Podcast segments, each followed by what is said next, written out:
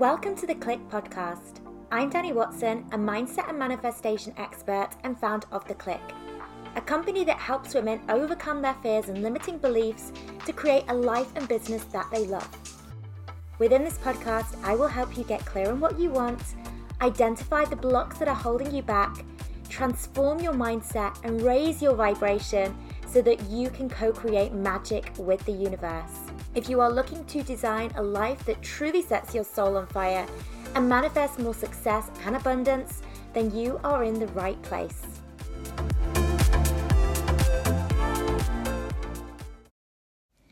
Hello, ladies, and welcome to a brand new week and a brand new episode, which I wanted to try something a little bit differently this week.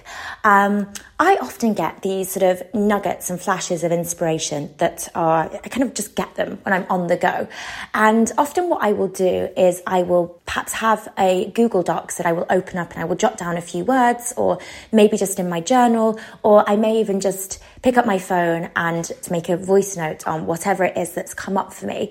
And then normally I kind of park that idea, and then I use that idea for a piece of content later. So it might be something that I discuss on my YouTube or here on the podcast, or something that goes into um, one of my coaching programs. So what I thought I would actually kind of record on the go this week and kind of share whatever sort of da- downloads I'm getting in the moment, and then put them all together for an episode. And this is something that I want to try a little bit more of this year, and just to create a different way of creating content, I guess. So this was going to be the first sort of episode where I, I create in this way. Um, maybe I won't do it every week, but um, I thought I'm going to give it a go for this week.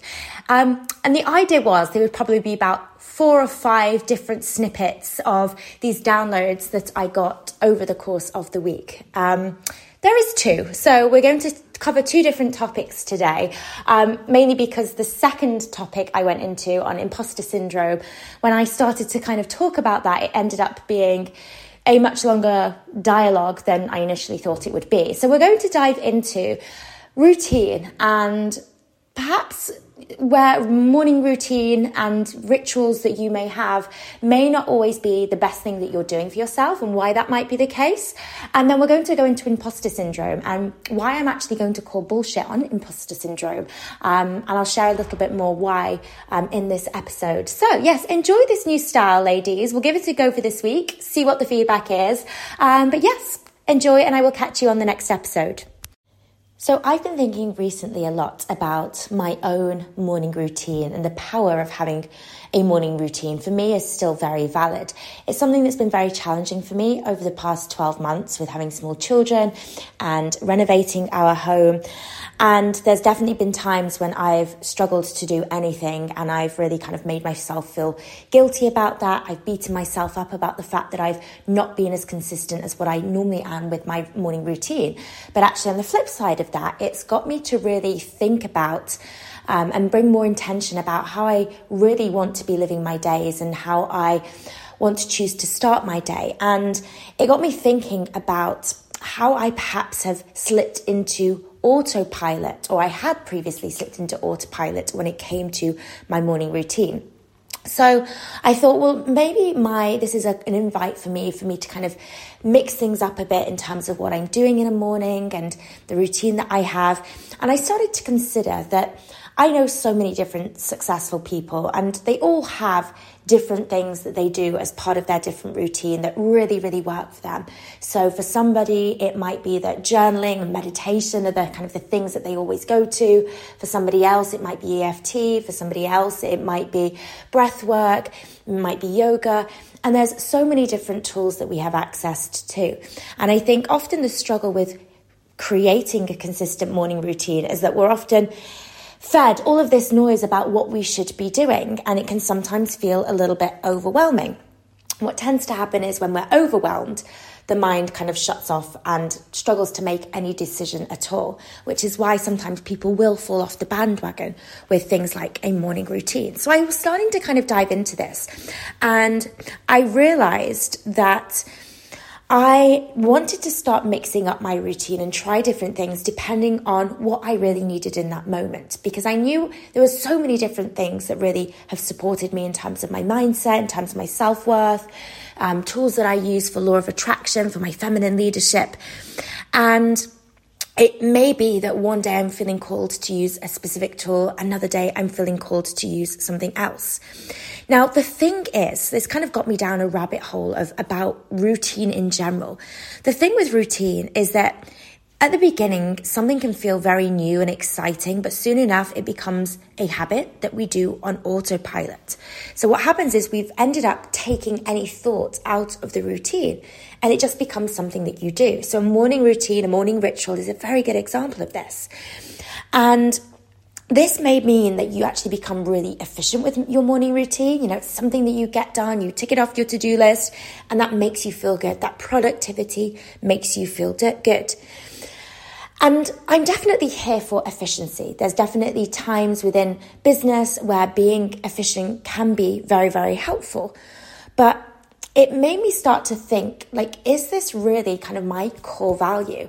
Is this my priority as a feminine leader? And I realized that it's definitely not. Presence is. Intentionality is. Finding the joy in the moment is. Noticing how I'm really feeling in a moment. These are the things that I know that I want to lead with. These are my core values. And what I actually know to be true is that these are the things that have actually supported my growth the most.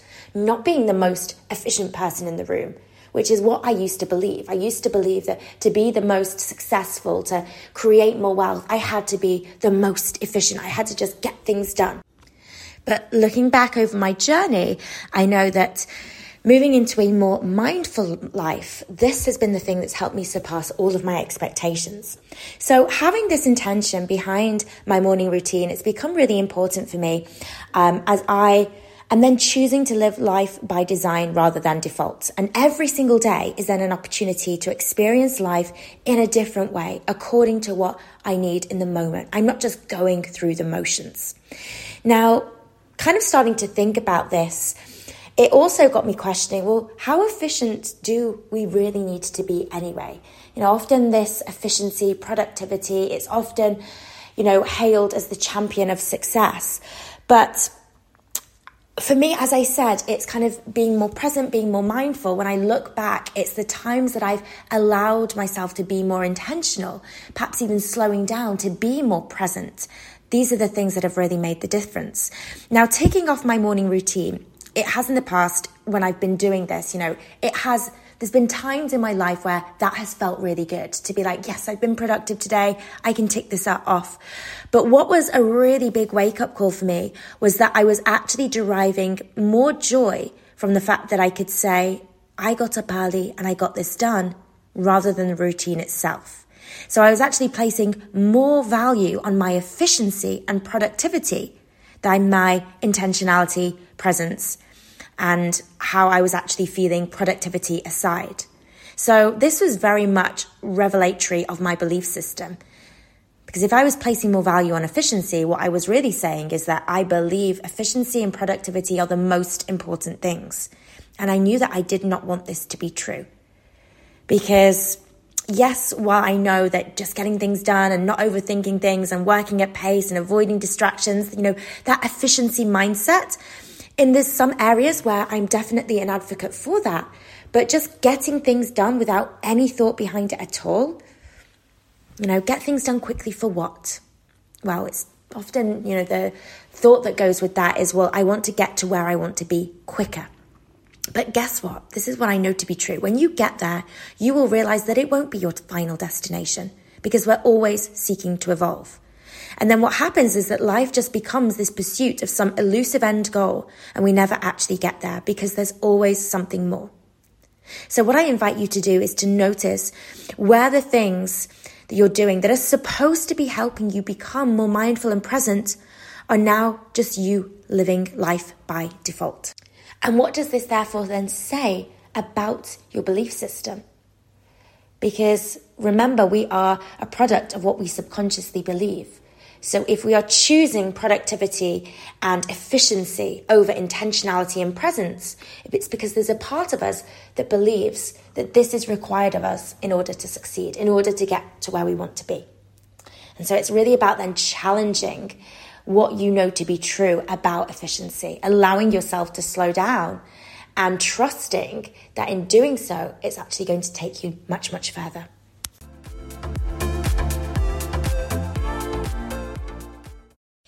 A really, really interesting conversation came up this week in my She Leads coaching program. So my She Leads program, it's a program about feminine leadership. And within that group are um, women who are either business owners, they are corporate career women um, who are looking to reach their next level of success, but embracing their feminine energy. So we have a lot of interesting conversations happening within that space. And I love to share with the ladies in that group some of the things that come up for me. And I think one of the things that was a topic of conversation for this week, I think is really relevant, perhaps for a lot of people. So I wanted to share a little bit um, in this little snippet. So the conversation was around imposter syndrome. Um, it's something that comes up in the feminine leadership space a lot, because I think it affects women more so than men. Or at least it does from an outsider's perspective. And actually, this is a whole different conversation. And something we also explored was that um, this idea that, you know, women typically struggle with imposter syndrome whilst men tend to back themselves. And I think maybe they do from an external point of view. You know, they will kind of walk into a room and they will own that confidence. They will ask for the pay rise. Um, whereas women tend to downplay their achievements. But it's not to say that men don't struggle with imposter syndrome. It perhaps manifests itself in a different way. But anyway, I digress, um, because what we were really talking about is imposter syndrome that women come up against. And I have definitely been through many times in my professional life where I've kind of felt like, that question's popped up, like, can I actually do this? Am I really good enough? And it's something that actually came up relatively recently. My company is, um, we are doing a lot more now within the corporate space. It's something kind of we've always done, but never really, we've never really done it at scale. So just to kind of give you a bit of background to this, whenever I've sort of sold to corporate, it's normally been, um, somebody has approached me and have said, say, for example, that they want to fund one of their employees to go through one of my programs. Um, so there's not really been much of a pitch there because I've been approached by the company. Or we have had programs that have been facilitated within a corporate space, but it's been on a very small scale. And so there's not really a huge kind of process to go through in order to get that, um, that program signed off. Now, contrast that with some of the things that I've been doing recently, where it's been much, much bigger pitches, where it's, we're looking at sort of potentially rolling out programs within companies where the the kind of level, the process that we have to go through in order to make this happen is a lot more intense. It essentially means connecting with people that are much, much higher up within the company, um, even perhaps at board level. Um, and I had a, uh, a situation that happened recently where I was preparing a pitch. Now, this is something that was going to be presented to the board. You know, this is a major decision that this company has to make. And the board is predominantly middle class, middle-aged or older, white males. And I think this is very much typical still of C-suite within business, where there is very much a disparity between how many women and how many men are getting to C-suite positions. Again, another topic, I digress, but I want to get to my point here because this does have a point. I started to really feel that pang of imposter syndrome kick in. Now, I've done a lot of work on imposter syndrome, and I know that whenever it's something new, whenever it's something outside of your comfort zone, there's always going to be that negative self-talk that kicks in, because it's it's just something different, and it's how we're hardwired as humans to anticipate, you know, the worst case scenarios. You know, that negative Brian bias wants us to think about the worst thing that could happen or the negative things as a protection mechanism. So I know that it's unrealistic for me to start a new project and to not have some degree of negative self-talk. But I thought, you know what, I want to explore this, because my mind was saying, you know, you're not qualified enough for this. You'd have no idea what you're doing. You've never worked with large companies like this before. You know, not at this level. Is your program good enough? Are you good enough? And I started to think, you know, where is this coming from? So I got a little bit deeper, and I had a bit of a breakthrough. And I think I wanted to share this because maybe this is something you've experienced as well when it comes to your own imposter syndrome. My imposter syndrome wasn't actually a attached to my own limiting beliefs about myself. Because I know I've done enough work on myself, and I, you know, I've been in this industry for a while now. I know that I know enough. I know that I'm good enough. I know that my programs are good enough. I know what I've got. I've got what it takes to take my business to that next level. I really back myself. But then I was thinking, well, why, why then do I feel this way? And what I realized was that actually what I was feeling, I was actually emulating what I believe others will think of me. So my perception of myself was basically being mirrored what I believed this board would think of me. Okay, so I was essentially seeing myself through their eyes and not actually my own. If I was to kind of really just take a step back and disconnect from anybody else's opinion, I was like, no, I can absolutely do this. So I felt like this imposter syndrome, it was really being influenced by the, the perception of others. And this sort of got me thinking, you know, when we experience what we feel is imposter syndrome, are we actually, is that identity that we are seeing of ourselves, is it really a reflection of what we truly believe to be true about ourselves? Or have we actually adopted somebody else's perception and our subconscious mind wants to pass it off as our own? So almost convincing ourselves, like, I feel this way about myself. I don't feel like I'm good enough. I don't feel like I'm capable enough. And actually that is not true. We know deep down that we are capable of big, big things, but our thought pattern is being influenced by what we are assuming other people are thinking about us. And again, this is an assumption, because ultimately a lot of what we believe other people to think of us, it is not based upon any real concrete fact. Sometimes people may throw away offhanded comments, um, you know, that kind of throw you off guard. You know, they may say something that kind of knocks your confidence, but nine times out of ten, a lot of the time, the assumptions that we're, we're making about what other people are thinking about us are things that we've just created within our own head. Now, this then got me thinking about, you know, if we are adopting the thoughts and opinions of others, and we are kind of making these assumptions about what other people think about us, and then that's then impacting our own belief system. If this is the case, what that really means is that we believe the opinions of others to be more important than our own. You know, we're almost holding up their opinions to be more credible. You know, there is a part of us within that is saying the voice or opinion of another carries more weight than my own. So it's not, I don't believe that I'm good enough. What we're actually saying here when we feel that sort of imposter syndrome kick in is that I don't believe other people will perceive me as good enough. My fear isn't, can I actually do this? I know that I can. My fear is, will the rest of the world undermine my capabilities?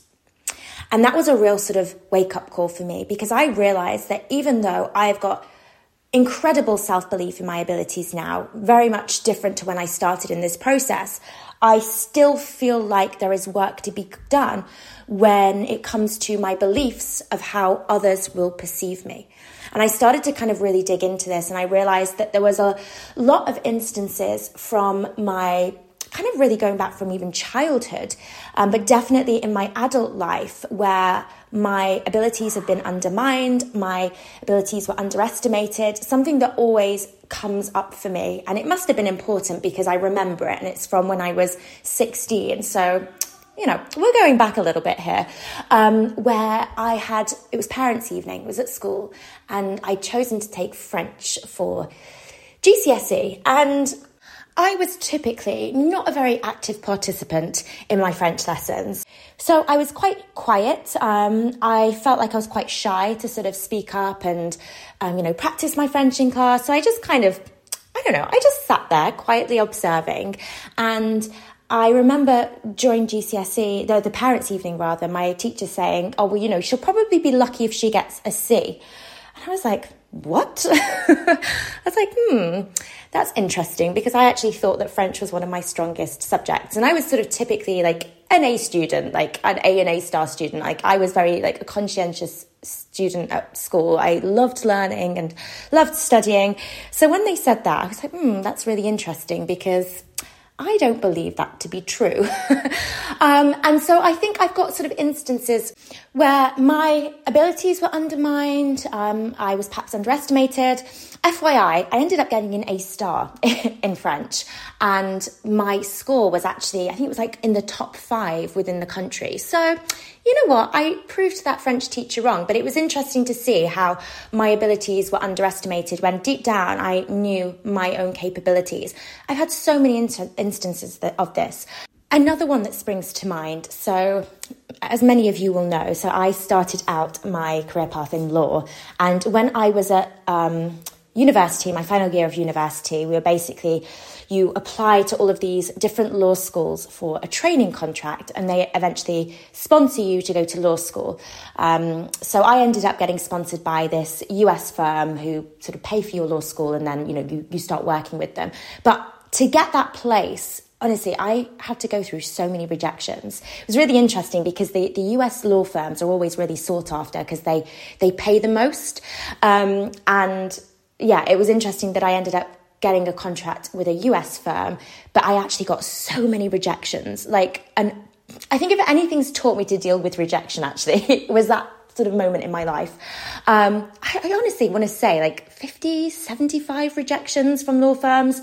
Um, and I had a very lot of interviews and kind of a very grueling interview process. And I remember really, really clearly, it was a Uh, firm that I had to, I had to do this presentation. I think it was on like something really boring, like data protection laws or something. I don't know. It was a boring subject that I had to do this presentation on. And then we had this kind of like grueling interview afterwards, which I thought I absolutely nailed.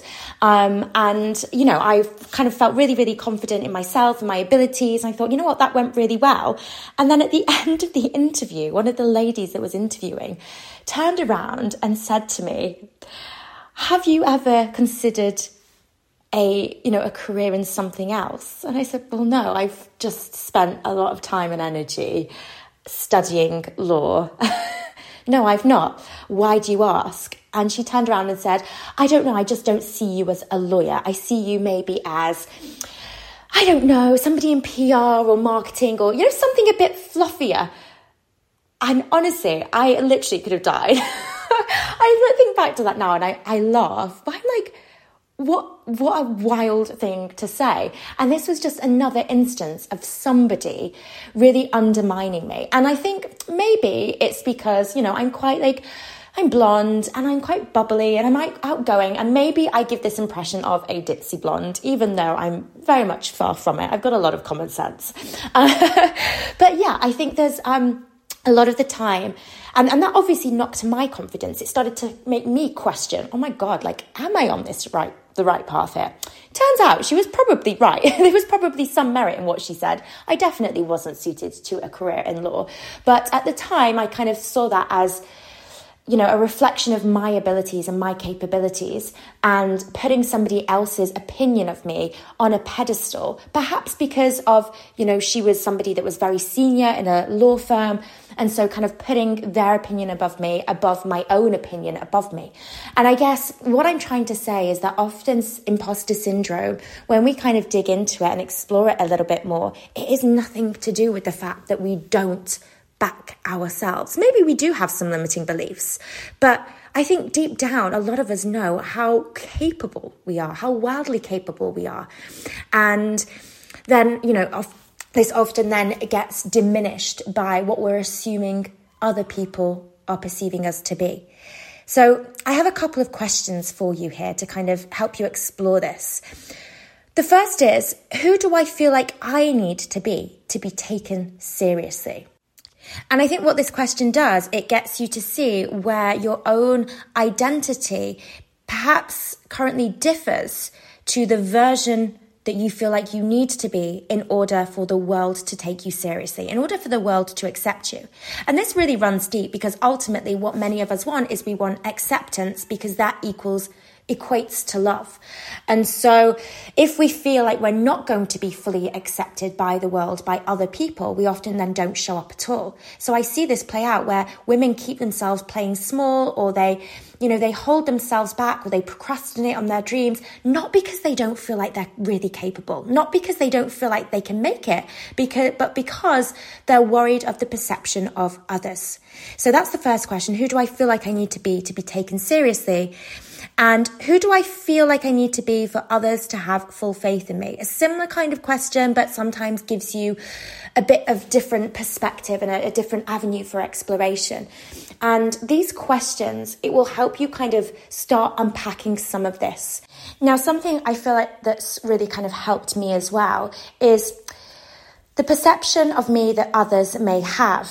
If it's a false one, start to see that as their weakness, not as mine. So what I mean by that is that I can really stand firm in who I am and know what I am capable of.